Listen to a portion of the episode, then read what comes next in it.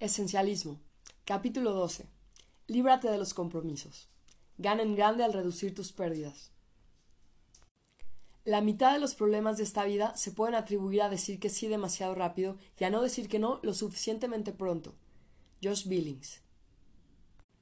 Según cualquier criterio, el Jet Concorde fue un logro sorprendente de la ingeniería aeronáutica, a bordo de este avión de pasajeros podías volar de Londres a Nueva York en apenas dos horas, cincuenta y dos minutos y cincuenta y nueve segundos.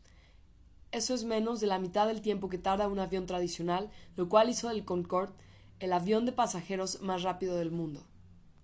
Por desgracia, también fue un fracaso financiero extraordinario. Por supuesto, muchas buenas ideas, innovaciones y productos lo son, pero lo que hizo que esto fuera distinto es que perdió dinero de manera consistente durante más de cuatro décadas, no obstante, cada vez que se salía del presupuesto, los gobiernos de Francia y de Inglaterra invertían más y más dinero. Lo hacían a pesar de que sabían que la posibilidad de recuperar sus continuas inversiones, sin mencionar los gastos originales, eran minúsculas. Debido a la cantidad limitada de lugares en el avión, las pocas órdenes que había y los altos costos de producción, era claro que, incluso con cálculos exagerados, el proyecto nunca sería rentable. De hecho, cuando los documentos del gabinete británico fueron liberados con la regla de treinta años, revelaron que los ministros del gobierno de la época sabían que la inversión no podría sostenerse en condiciones económicas normales. ¿Por qué funcionarios inteligentes y capaces del gobierno británico y francés continuaron invirtiendo por tanto tiempo en lo que a todas luces era una apuesta perdida? Una razón es un fenómeno psicológico muy común llamado tendencia de los costos hundidos. La tendencia de los costos hundidos consiste en seguir invirtiendo tiempo, dinero o energía en algo que sabemos es una apuesta perdida simplemente porque ya hemos asumido o hundido un costo que no se puede recuperar. Pero, por supuesto, esto se puede convertir fácilmente en un círculo vicioso. Cuanto más invertimos, más decidimos, más decididos estamos a ver las ganancias de nuestra inversión. Cuanto más invertimos en algo, más difícil resulta dejarlo ir. Los costos hundidos para desarrollar y construir el Concorde fueron de casi mil millones de dólares. No obstante, cuanto más dinero invertían los gobiernos británico y francés, más difícil resultaba dejarlo. Los individuos son igualmente vulnerables a la tendencia de los costos hundidos. Esto explica por qué seguimos sentados viendo una película malísima porque ya pagamos el precio del boleto. Explica por qué seguimos invirtiendo dinero en la renovación de una casa que nunca parece terminar. Explica por qué seguimos esperando un autobús o un vagón de metro que nunca llega en vez de llamar un taxi, y explica por qué invertimos en relaciones tóxicas, incluso cuando nuestros esfuerzos solo empeoran las cosas. Ejemplos como estos abundan. Piensa en la historia un tanto extraña de un hombre llamado Henry Gribum, que hace poco se gastó los ahorros de toda su vida, 2.600 dólares en total, en un juego de feria intentando ganar un plátano de peluche enorme. Cuanto más gastaba, más decidido estaba a ganar, según Henry. Te enganchas con la idea de tengo que recuperar mi dinero, pero no sucedió así. Cuanto más invertía tratando de ganar ese objeto para nada esencial, más difícil le resultaba retirarse. ¿Alguna vez has seguido invirtiendo tiempo o esfuerzo en un proyecto no esencial en vez de reducir tus pérdidas? ¿Alguna vez has seguido metiendo dinero en una inversión que no estaba dando frutos en lugar de retirarte? ¿Alguna vez has seguido avanzando por un callejón sin salida porque no eras capaz de admitir no debía haber tomado esta dirección en primer lugar? ¿Alguna vez has estado atorado en el círculo de ponerle dinero bueno al malo? Uno esencialista no puede liberarse de este tipo de trampas. Un esencialista tiene el valor y la confianza de admitir sus errores y de librarse del compromiso, sin importar los costos hundidos. No esencialista. Pregunta. ¿Por qué detenerme ahora cuando ya he invertido tanto en este proyecto? Y piensa, si lo sigo intentando, puedo hacer que esto funcione. Odia admitir un error. Esencialista. Pregunta, si no estuviera invirtiendo ya en este proyecto, ¿cuánto estaría dispuesto a invertir? Piensa, ¿qué más podría hacer con este tiempo o con este dinero si me retiro en este momento? Se siente cómodo reduciendo las pérdidas de los costos hundidos, aunque muy común, no es la única trampa no esencialista de la que te tienes que cuidar. A continuación encontrarás otras trampas comunes y algunos consejos para librarte con amabilidad, elegancia y un costo mínimo. Evita las trampas de los compromisos. Cuidado con el efecto donación. La sensación de posesión es algo poderoso. Como dice el dicho, nadie en la historia del mundo ha lavado un auto rentado. Esto se debe a algo llamado efecto donación, nuestra tendencia a subestimar lo que no es nuestro y a sobrevaluar las cosas porque ya las tenemos.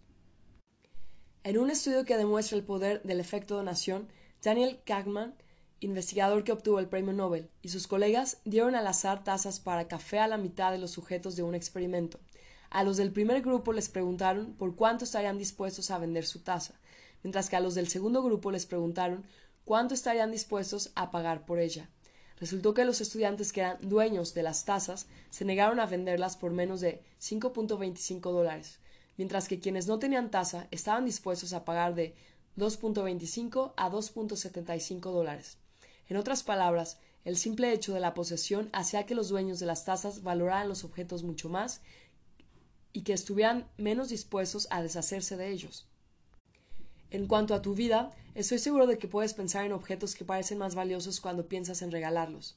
Piensa en un libro que está en el librero y que no has leído en años, en un electrodoméstico que sigue en la caja o en el suéter que te regaló la tía Mildred, pero que nunca usas. Sea o no que uses o disfrutes de estas cosas, subconscientemente el simple hecho de que son tuyas hace que las valores mucho más que si no te pertenecieran. Por desgracia, tenemos esta tendencia en lo que respecta tanto a actividades no esenciales como a pertenencias. El proyecto que no está yendo a ningún lado en el trabajo parece mucho más fundamental cuando formamos parte del equipo líder. El compromiso de participar como voluntarios en la venta de pasteles local es más difícil de evadir cuando somos nosotros quienes organizamos la recaudación de fondos. Cuando sentimos como nuestra una actividad, resulta más difícil librarnos del compromiso. No obstante, te doy un consejo útil.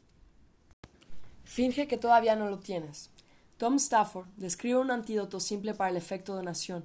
En vez de preguntar ¿cuánto valoro este objeto? podríamos preguntar si no tuviera este objeto, ¿cuánto pagaría por obtenerlo? Podemos hacer lo mismo en cuanto a las oportunidades y el compromiso. No preguntes ¿cómo me sentiré si pierdo esta oportunidad? sino más bien, si no tuviera esta oportunidad, ¿cuánto estaría dispuesto a sacrificar para obtenerla? De igual manera, podemos preguntar si no estuviera involucrado en este proyecto, ¿cuánto trabajaría para, para participar en él? Supera el miedo a desperdiciar. Hal Arks, profesor de psicología de la Universidad Estatal de Ohio, estudioso del juicio en la toma de decisiones, estaba intrigado por un enigma. ¿Por qué los adultos son mucho más vulnerables a la tendencia de los costos hundidos que los niños pequeños? La respuesta, según él, es una vida entera de exposición a la regla de no desperdiciar, de tal manera que, para cuando somos adultos, estamos entrenados para evitar parecer personas que desperdician, incluso ante nosotros mismos. Abandonar un proyecto en el que has invertido mucho se siente como si hubieras desperdiciado todo, y el desperdicio es algo que nos dicen que debemos evitar, dice Arx. Para ilustrar esto, propuso la siguiente situación hipotética a un grupo de participantes.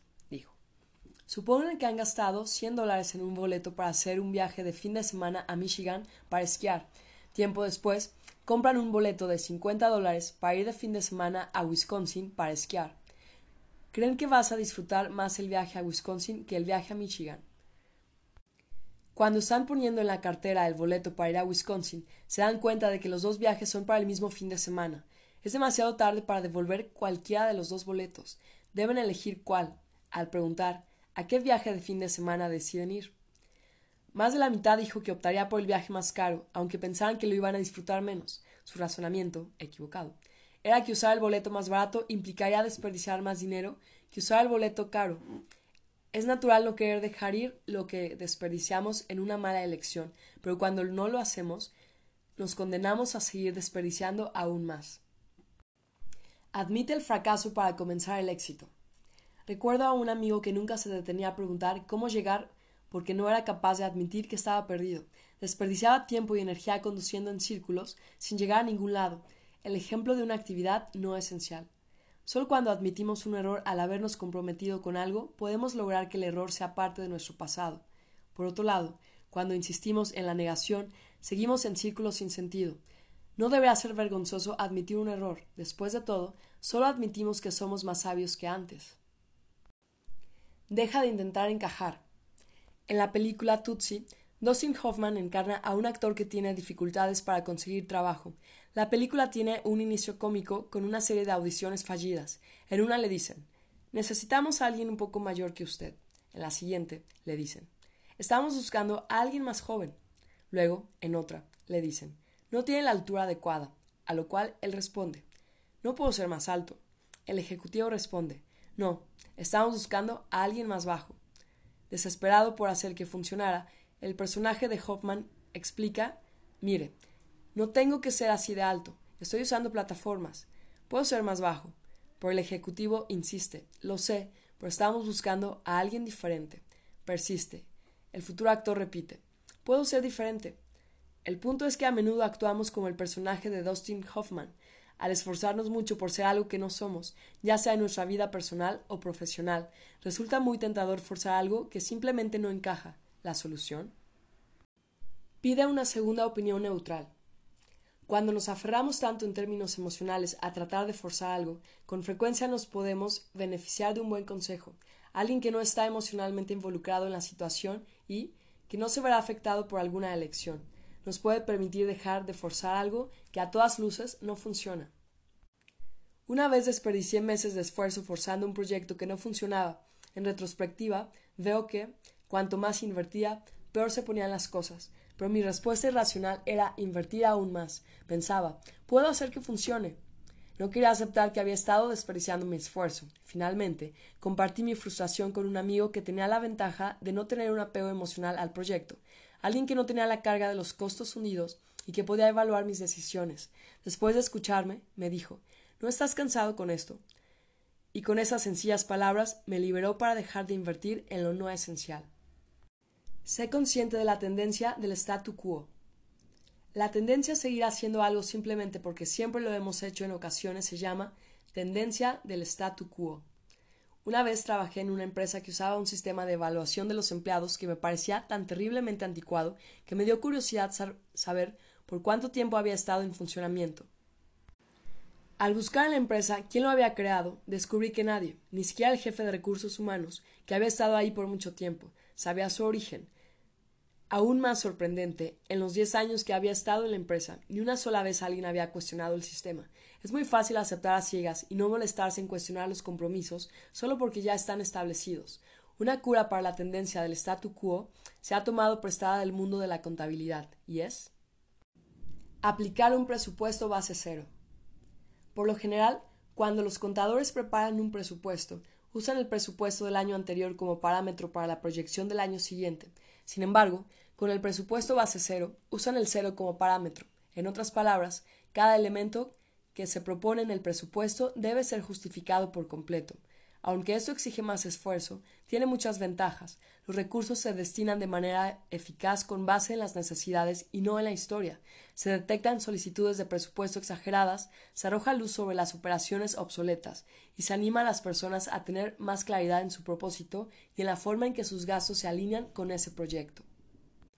Puedes aplicar el presupuesto base cero a tus propias tareas. En lugar de intentar presupuestar tu tiempo a partir de los compromisos que ya tienes, supón que no hay nada sobre la mesa. Todos tus compromisos previos han desaparecido.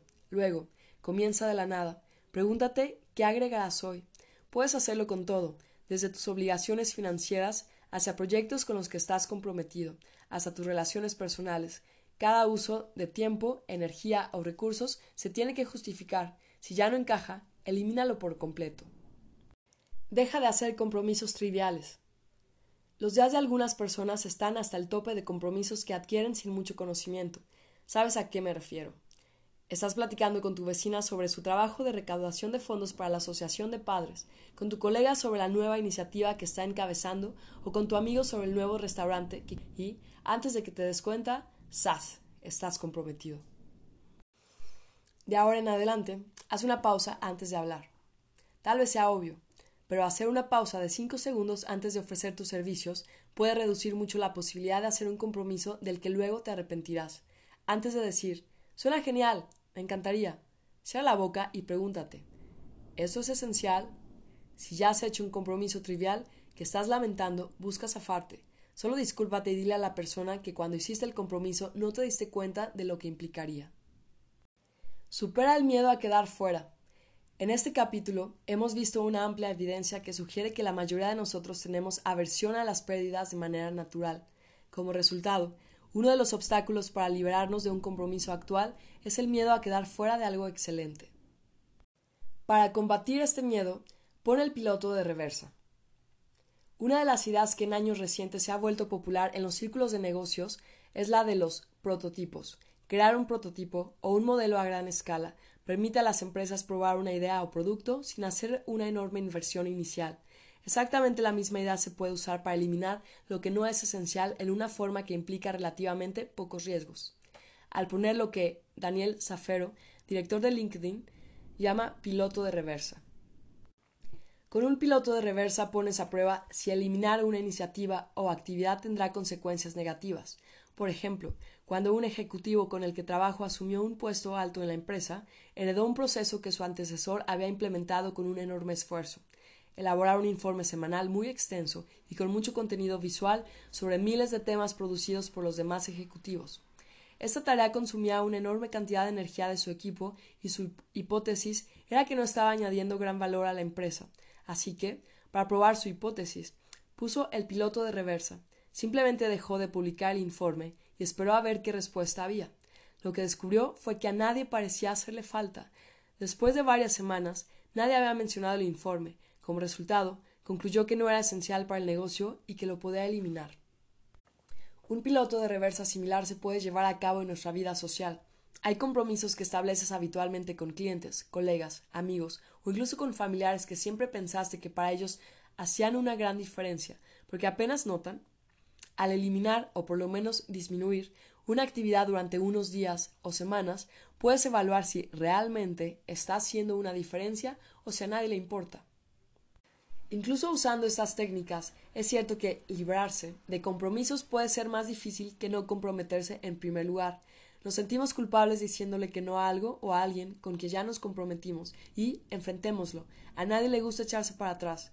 No obstante, aprender a hacerlo en formas que te otorgarán respeto por tu valor, enfoque y disciplina es fundamental para convertirte en esencialista.